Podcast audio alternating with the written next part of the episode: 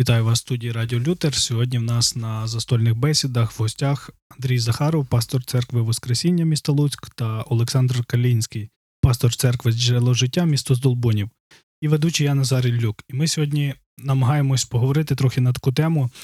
Достатньо поширена заклики про те, що ми християни, ми покликані служити, ми маємо служити, служити ефективно, як служити, різні способи, різні методи. Але от є таке питання: чи може служіння зруйнувати наші відносини з Богом?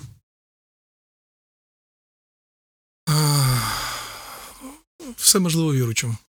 Якщо говорити на рахунок служіння, то звичайно служіння може е, стати для для людини ідолом, де вона бере для себе свою значимість, свою силу, свою радість, е, свою впевненість, а не в Христі. Того я думаю, що в цьому випадку, коли відбувається подміна ми підміняємо Христа на служіння для нього, це одна з великих небезпек, яку сьогодні, я думаю, падає церква, і саме тому лже Євангелія активності, воно вдалі до того, що люди часом впадають в заробітки більше, ніж вміння жити в Христі вільно, служачи Богу, виходячи з любові, а не відчуття провини або невпевненості. Служіння може справді зруйнувати запросто людину. Мене переконує в цьому, що сказав Олександр. Текст, про який, яким завершив слова, якими завершив Христос свою нагорну проповідь, де він сказав, що не всякий, хто мені говорить, Господи, Господи, а насправді Царство Небесне війде. Бо той має ну, він має виконувати волю Божу, а не говорити про це. І потім сказав такі слова: в той день, коли він прийде, багато скаже: Господи, не від Твого імені ми робили чудеса, е, демонів виганяли і так далі. А він скаже: Я відійді, я ніколи вас не знав. Тобто, уявіть собі, тобто, от не було стосунків. Просто не було стосунків. Була діяльність, причому дуже високого духовного гатунку, угу. от, але не було відносин. Ну, це страшно. Досить часто чути те, що люди кажуть: ну дивись, це добре, правильно, та звісно, що стосунки на першому місці, але якщо ми не будемо акцентувати увагу на діяльності, люди схильні до того, щоб казати: ну, в мене є стосунки, в мене є стосунки, але ну, потреби ситуації вимагають діяльності. Ну, врешті-решт, стільки людей неспасенних, ми мусимо щось зробити. Знаєш, я думаю, треба більше так е, населянти питання об'єктивно, що мене на увазі. Е, Покликання служителів, пасторів в церкві, по-перше, людей зробити зрілими в Христі, а по-друге, допомогти їм стати плідними в Христі. Того, що ми плід приносячи, приносимо Богу славу. Того це є нашим таким природнім прагненням, бажанням, щоб ми все можливе зробили, бо Христос був звеличений в нашому житті.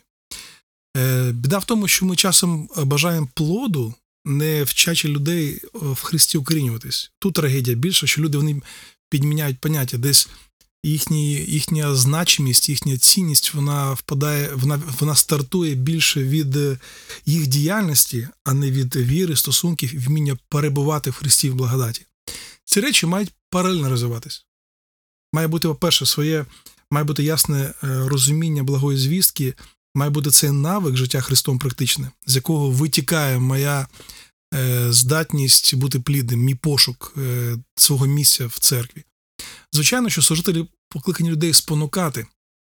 То, щоб вони прагнули служити Богу, але має бути паралельно обов'язково вплив на те, щоб людина вона сама у вірі зростала. Тому що тупим топором рубати дерева важко.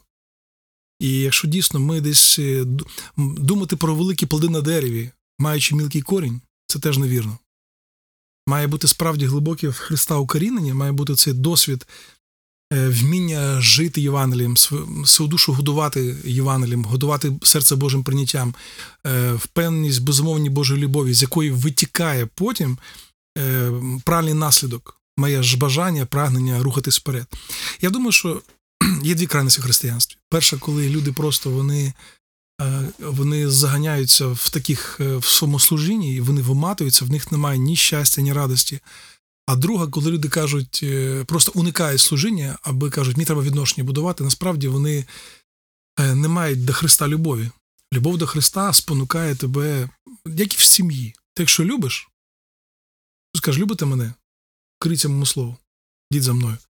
Того цей баланс він має, або точніше, вірна причина наслідкова связь, вона нас збереже від помилок в цих питаннях.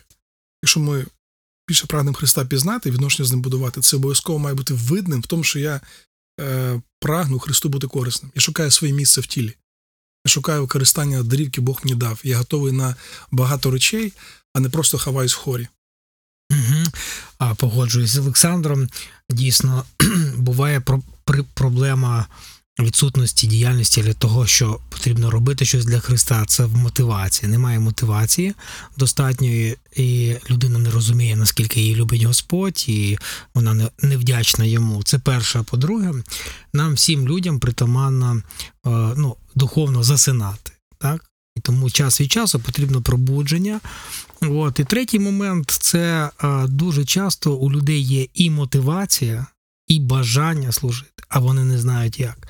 І задача пастора це не просто закликати до якоїсь абстрактної діяльності, а створити умови для розвитку і діяльності тих людей згідно їхніми дарами.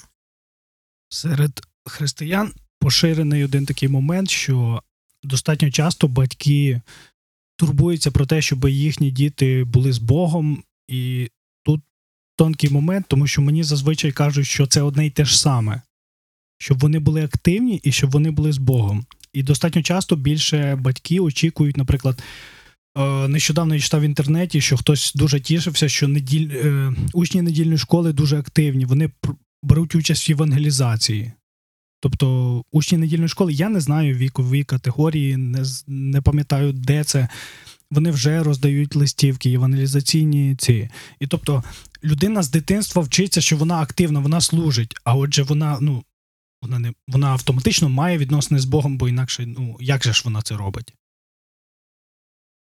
Наскільки, наскільки це ну, тобто, доречно? Бо коли ми говоримо, ви сказали просто такий момент, що Мгм. людина має бути вкорінена. Тобто, я так розумію, що хтось має сказати, що тепер ти готовий до служіння, чи готова? Чи це люди самі просто Непросте питання. Ти знаєш, особливо з доверчиками, тим, хто вирос в віруючих сім'ях, дітвора, яка себе асоціює з церквою, вони вважають себе. Я думаю, тут треба, по-перше, ну, велика відповідальність на самих батьках. Батьки мають дитині пояснити, що вона до моменту зустрічі своєї з Богом, вона духовно мертва. Моя донька, коли особливо зараз молодше виростала, часом з нею часто з нею говорив на рахунок її, коли в неї бувалися різні гріхи, проколи. Я питав неї, скажи, чому ти це зробила?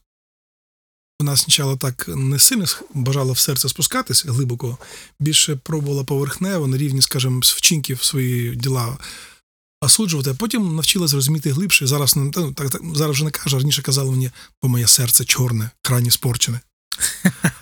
І це дуже важливо, щоб ми нашим дітям цю думку прививали, що вони е, не стають автоматично віруючими, тому що вони мають обов'язково з Богом прийти зустріч. Вони мають знати свій стан мертвості. Вони мають знати, що потребують в лікарі, їм необхідна ось ця точка зустрічі. Е, Це перше, що батьки мають внушати дітям, і те саме має робити недільна школа.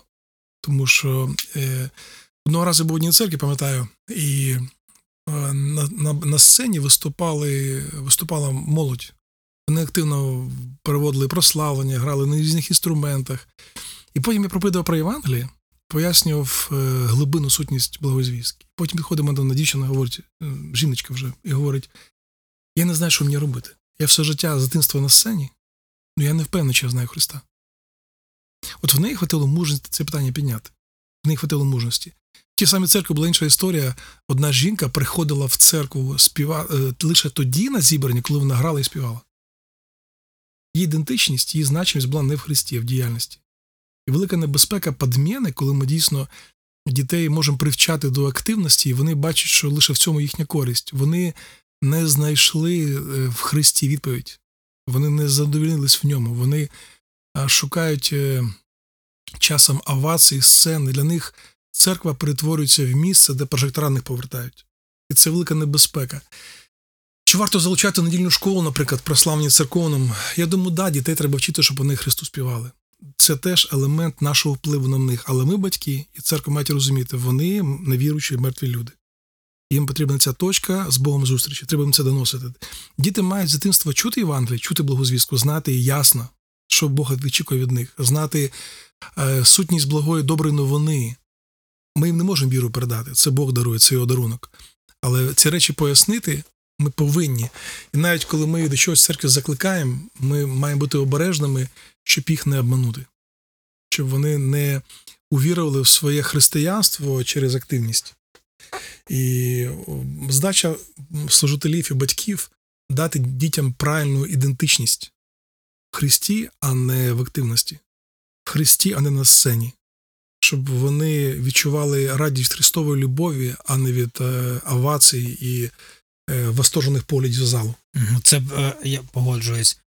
Ну, ми знову приходимо до тої, до тої тези, що ну, діяльність це наслідок. Да? Тобто, пам'ятаєте, другий розділ Єфесянам відомий, що благодаттю ми спасені, через віру це не від нас, це Божий дар, щоб ніхто не хвалився, і так далі. А потім ми створені на добрі справи. Тобто, це результат нашого, нашого, нашої такої правильного положення перед Богом. На практиці я достатньо часто чув, коли починається ця тема про відносини і про служіння, і дехто з проповідників робить висновок, каже для людей, які служать, те, що ви служите, недостатньо, ви ще повинні радіти Христом. І тут на додаток до того, що від людей вимагається участь в чомусь, що достатньо для них складно дається, тут ти недостатньо всього робиш, тобі ще треба мати якусь радість від відносин з Христом. І люди ну, намагаються радіти від того, що вони регулярно роблять щось, регулярно відвідують зібрання, регулярно намагаються читати Біблію ну, з перемінним успіхом. І тут від них ще більше вимог, тому що ти маєш ще щось зробити. Радіть від цього.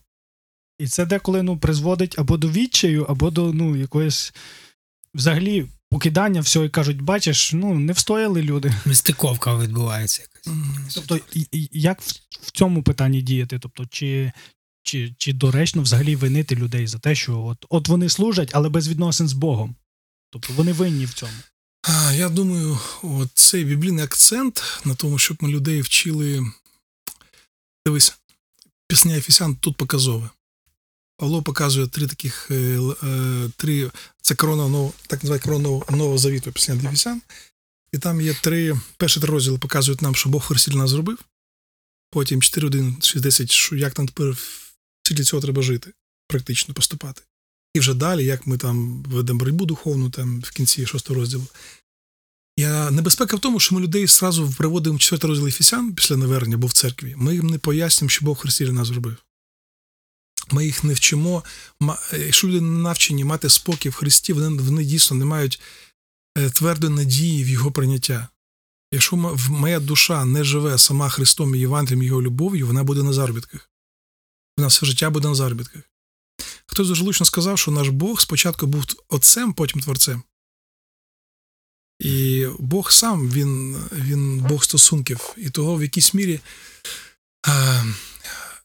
на рахунок осудження, я думаю, не варто осуджувати, варто десь акцент зміщати на те, щоб люди вони більше розуміли самого Христа, щоб вони е, бачили для себе е, в Христі свої, сво- свого кращого друга, підтримку свою, свою надію, і щоб ці відношення вони були е, двигуном їхньої діяльності. Ми маємо точно акценти розставити, щоб ми не через діла до Бога приходили, але ми жили в світлі досягнутого Христом. Дивись, чим різняється законство від благодаті, від Євангелія? Законство каже так, ти не такий. Подалянь куток, бачиш там ікону зверху, ти маєш бути таким. І через це ми людей заганяємо в таку ікону суперхристиянина. Ми продумуємо кожен свої якісь ідеї, які він має бути. І людина старається такою бути, вона щиро старається, вона робить і служіння, вона і Біблію правильно читає пару годин в день, вона молиться, вона всі е, літургії протестантські виконує, але всередині вона спокою все рівно немає. Євангелія, благодать, це вона про те, що Ісус все зробив.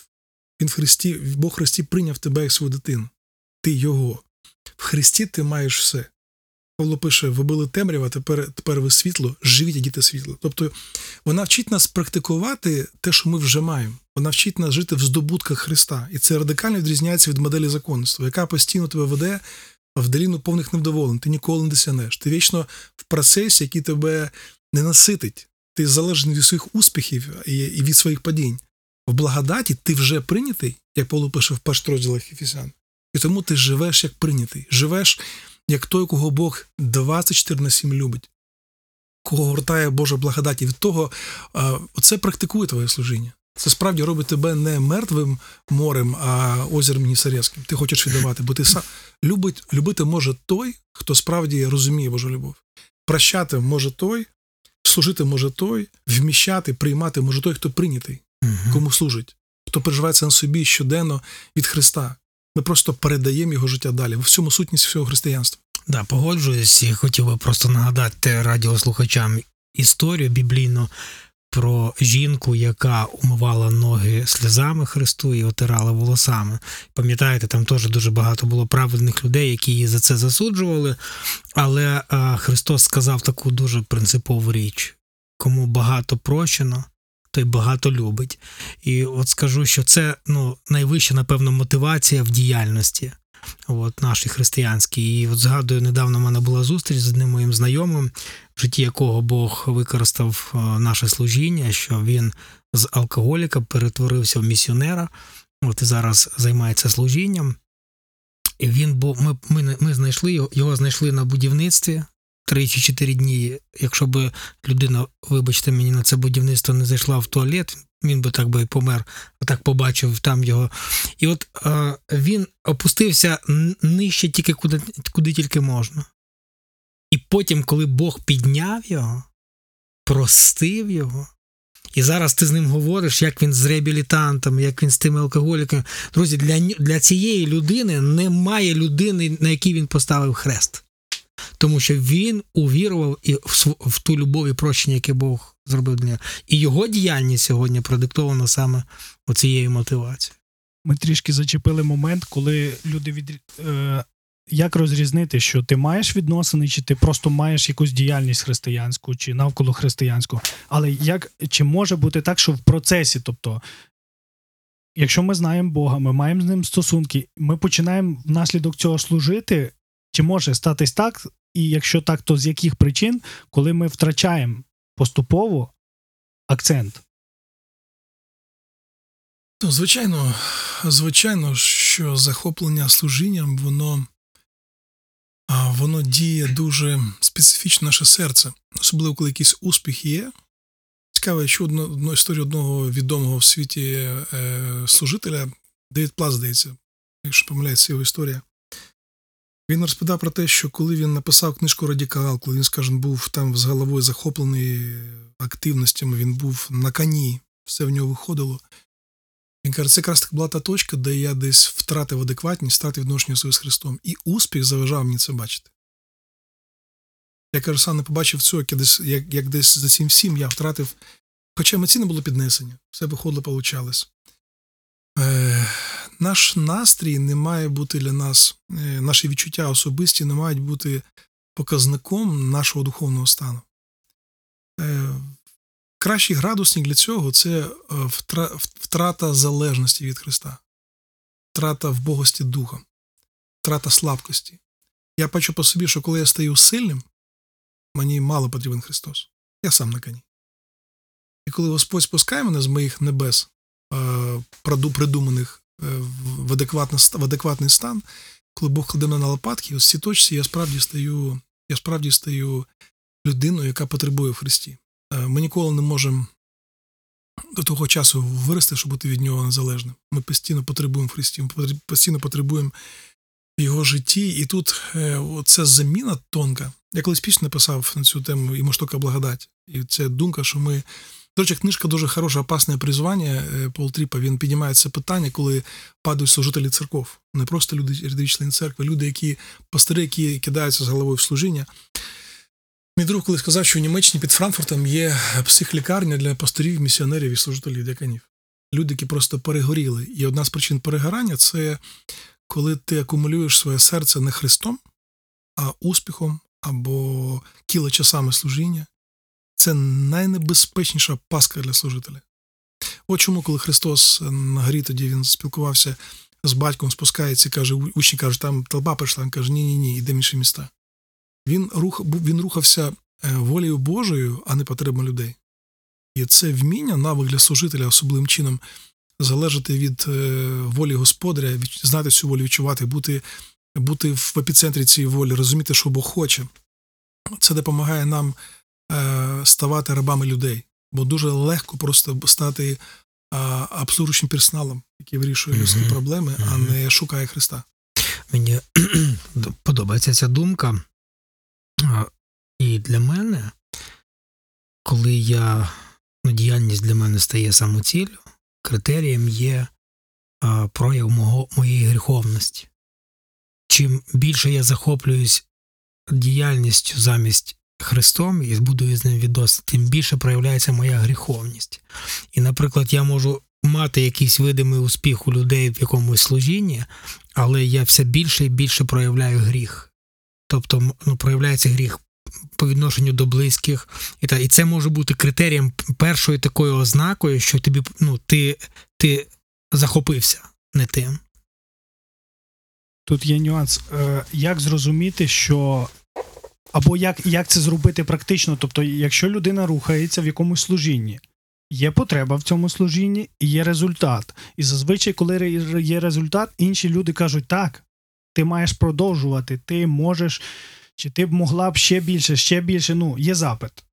І є нібито успіх, ну Бог тебе веде, і одразу може бути так, що людині кажуть, давай, ти можеш. І якщо людина розуміє, що зараз їй треба, ну не знаю, зупинитися, взяти паузу чи ще щось, а це важливе служіння. Ну, наприклад, якщо в церкві є потреба, є проповідник, і тут проповідник розуміє, що в нього це проблема. Як йому про це сказати церкві?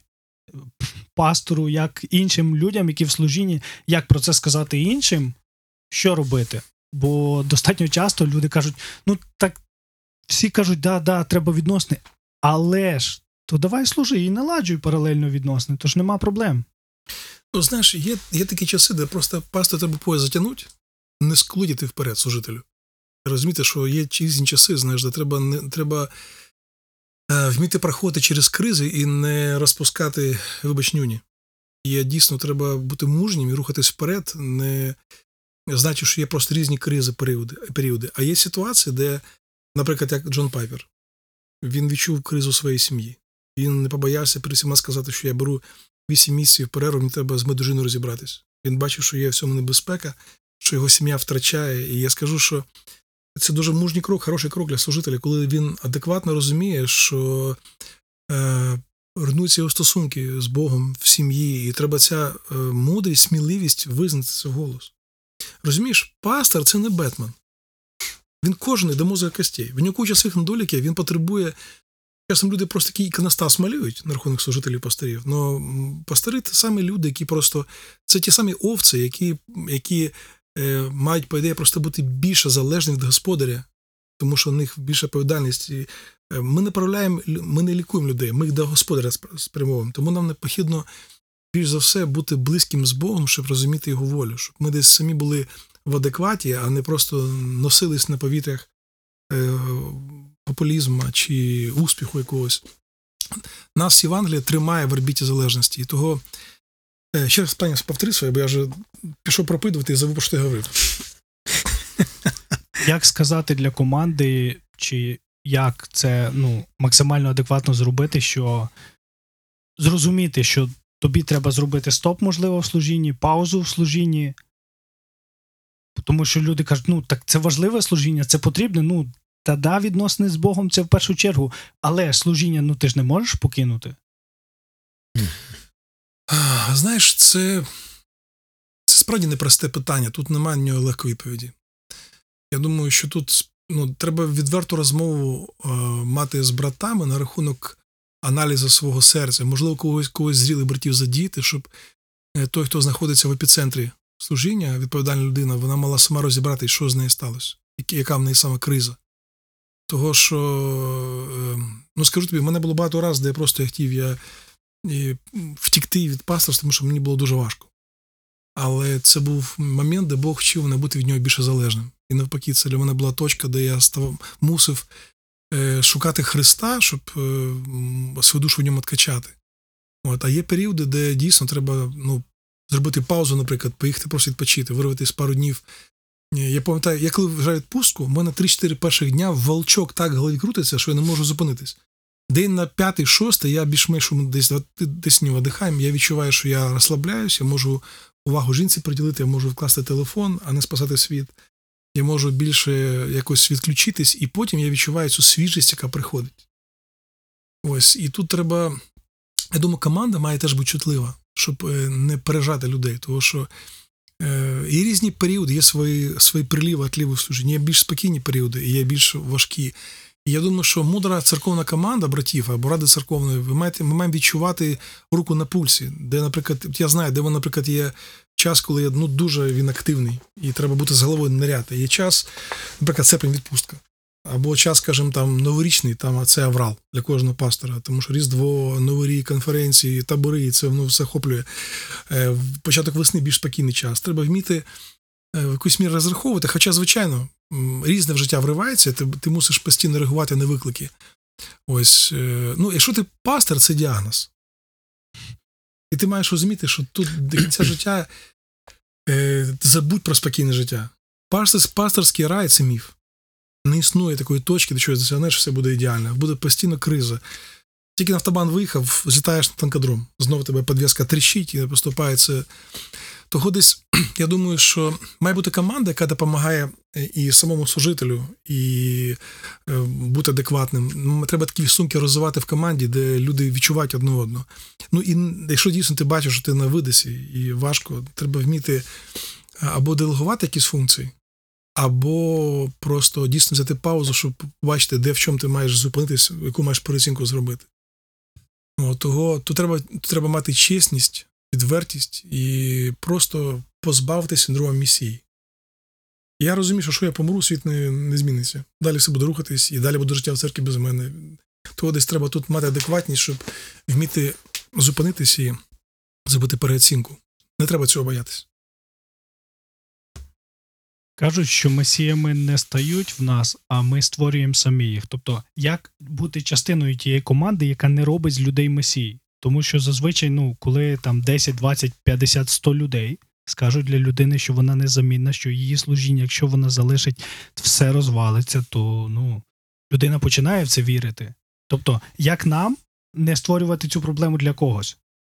Сказати, що ну по яких критеріях можливо визначити, що для когось з наших близьких друзів, знайомих треба порадити, що слухай, переглянь свої стосунки. Ну, може, ти суперактивна людина, да, ти класний чи класна, все добре, але ось як в тебе з цим? Ну, знаєш, в моєму досвіді я більше бачив, як е, місії себе робили, робили самі люди. Е, Сам, сам, скажімо так, е, сам лідер або керівник. Він сам робив так, що його цінність ставала залежною від його діяльності, і він десь, е, на свою думку, він вважав, що без нього все розвалиться. Е, Рідко я бачу, що люди когось робили. Ну, Бувають такі, звісно, моменти, але е, тому що люди теж, теж схильні до ідеалізації. Є велика небезпека, коли ми, ми десь ідеалізуємо, скажімо, любих людей. Е, Цікаво, що Біблія закликає нас подражати вірі їх, а не персоні їх. Ми не лічності подражаємо, а вірі людей, тому що люди всі вчення про повну гріховність, воно допомагає розуміти, з ким ти маєш справу. Воно дає можливість тобі бути самому адекватним, розуміти, що ти схильний мати сліпі зони, і ти потребуєш впливі. І колись я, здається, з Джон Маккартера спитав, кажу, скажіть, будь ласка, Джон, як вам при вашій популярності вам вдається бути адекватним і щоб вас не занесло на поворотах? Ну, так приблизно запитав, він каже: Я добре знаю себе. І в мене команда людей, яка допомагає.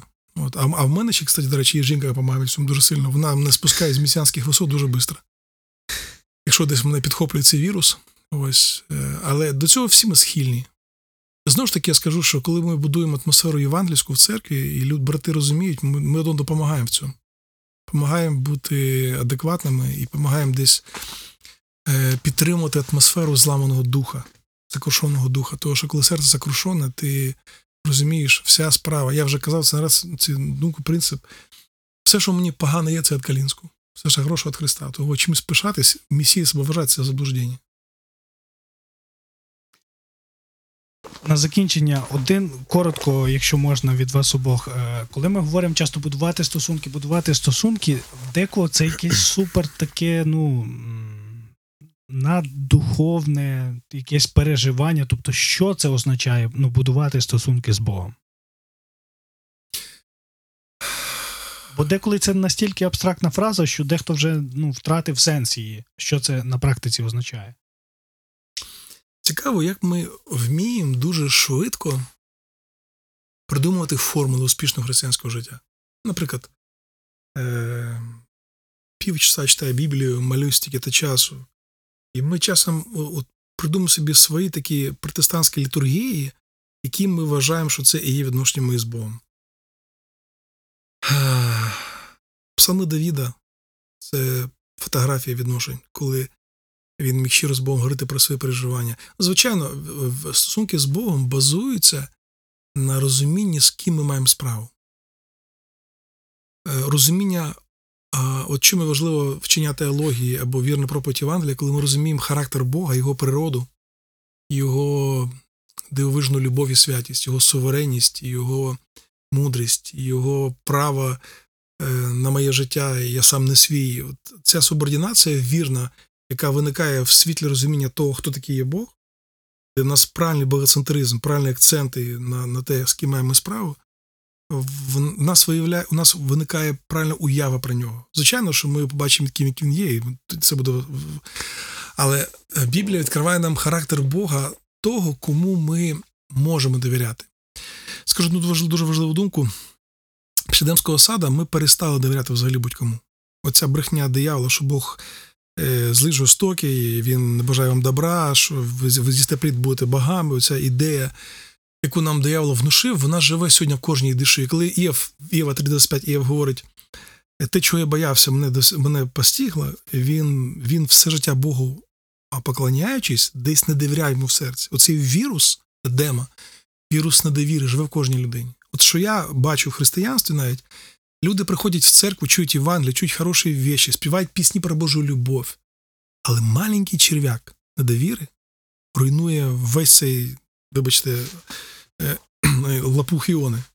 Людина вона вона правильно знає, але вона не впевнена. От Відношення з Богом це, по суті, вбиття Євангелієм цього черв'яка на довіри. Це вміння зрозуміти, що єдиний. Да, Едем наш вплинув. Ми довіряємо людям, ми довіряємо жінкам, дітям, друзям.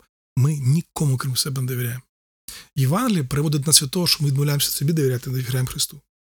І в цьому питанні прийнятті ми в першу чергу вчимося Христу довіряти. От тому, говорячи про стосунки, це вміння відмовитись від довіру своїй мудрості, своїм знанням саме небезпечне своїй справедливості. Бо моя справедливість, я думаю, це найбільший шлагбаум на поті прийнятті Божої благодаті. Ми е, в міру розуміння любов, ми про Бога думаємо занадто по-людськи. І свою справедливість ми як лікала прилагаємо до відношення до нього. Думаю, що таким чином ми десь е, можемо е, зрозуміти, ми куцо дивимося на Божу благодать. Я скажу так, що 20 років я Бога знаю, він мене точніше пізнав і мене спас. Я диву даюсь, як можна мене любити. Я знав, коли я покаюся, що я грішник. Я не думав, що настільки. І ці всі роки я бачу його дивиш до мене ставлення, любові. Я не знаю, недавно, коли був на конференції там в Штатах, ми їхали з Таліком по дорозі, я йому ділився, кажу, Талік, ти знаєш, часом таке враження буває, я приходжу до Бога, як, вибач, така сільська собака, десь наганяєш там хвост піджимає, кажу, Боже, пробач, мені так про тобою неудобно. Я знов десь по, по полям бігав, знов десь я не в тобі життя шукав, а в різних там справах, навіть і непоганих, вроді церковних, і ще щось там. Кажу, мені так стидно, що я раз за раз до Бога прибігаю, скільки можна бути таким. Ну, казали, перестань бігати, будь Христом завжди. Ну я бачу, що мене все рівно десь в мене як в машині часом тягне в ліву сторону, е, десь в житті та саме, це десь духовна такий е, розбалансировка втяг в іншу сторону. І я Віталію кажу, Віталік, ти знаєш, я, мабуть, ніколи в житті не перестану до нього прибігати. І мені більше немає до кого бігти. Куди мені ще йти? Стосунки з Богом це е, якраз таки а, моя глибока довіра йому, моя глибока потреба в ньому, яка мене спонукає до читання Біблії, до молитви. Я не замі... Ці речі, до речі, саме важке для віруючих людей це бути віручими. В більшості випадків ми недовіруючі, ніж віруючі. Нам якісь речі ми легко сприймаємо в Євангелії, а якісь речі дуже важко. Наприклад, перебути любві моїй, перебути в мені. це ті питання віри, які ми, е, які говорять нам про ідентичність, про нашу тожню з ним. Але тут ми звикли більше жити на власному досвіді, прагматизмі, ніж на, на повірі. Того десь тут храмають наші стосунки. Тут храмає наша радість єднання з ним. Фактично, помістивши нас в молитва Христа, 17 розділ Івана, Боже, як ти полюбив мене, Отець, так і люб... дай. Ми перебуваємо по Божій благодаті в епіцентрі любві Троїці. Ми живемо в ньому. І щоденно, навіть коли ми падаємо в ріг, Бог не людина, він не дивиться, як ми дивимося. В нього немає, як в нас припадав настрою істерик. Його любов незмінна, як океан, як водопад годує нас, і це моє серце піднімає вгору. Це те, що казав Павло, Тимофій, синок, вчися жити Христом благодаттю. Оце, оце те, що дає мені можливість, і я знаю, куди мені бігти. Е, Одну історію розкажу, і потім. Кажуть, одного разу корабель приплив в порт, і капітан пустив своїх, своїх моряків погуляти, і мали в час прийти на корабель. І потім, коли кинулись, двох нема. Знайшли їх за містом, п'яних, підібрали, пастили корабель, і потім, коли корабель приплив, корабель, капітан одного вигнав, а другого залишив. Каже, що так ти одного? Каже, ну один він просто на порозі п'яний валявся, а другий п'яний, але пов в сторону корабля. Так от, християни, ми знаємо, яку сторону повсти. Ми знаємо, де життя, ми знаємо, де дерево, ми знаємо, де наша. Ми знаємо, до кого бігти. Ми справді в ньому знаходимо свою насолоду, і для нас він є життя. Да, дуже класні такі висновки. Е, Для мене е, відносини з Богом я би охарактеризував одним словом дружба. І а, по своїй природі Бог називає, що ми, ну, ми були вороги з ним. Тобто ми були ну, не мали миру. От, кожен жив своїм, і ну, принаймні я точно про Бога не думав і не хотів думати, і так далі. От, я був ворожий по відношенню до Бога. Але ми знаємо, що Бог е, протягнув руку і протягнув руку дружби. Все зробив для того, щоб ми знову примирились з ним через Ісуса, свого Сина. Ісус нас назвав друзями. І е, для мене стосунки це зберігати цю дружбу. І е, зберігати, е, понятно, що от Олександр сказав, є такі засоби Божої благодаті, які нам дані, дані Богом. Це і віра, і молитва, і, і церква, і, і слово, і Біблія. Це все засоби, якими е, ми можемо зберігати зі своєї сторони мир Божий і ту, ту дружбу, яку він дав. Тому е, для мене дружба це не просто у, ну, усамітнився десь в кімнаті, помолився, почитав. Це, скоріш за все, один із засобів її прояву. Але для мене дружба з Богом і відносини з ним це зберігати той мир, який Бог дав нам у Христі Ісусі. І все для цього зі своєї сторони робити.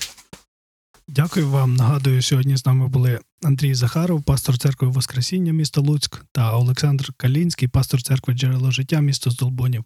Дякую. Насправді це ну.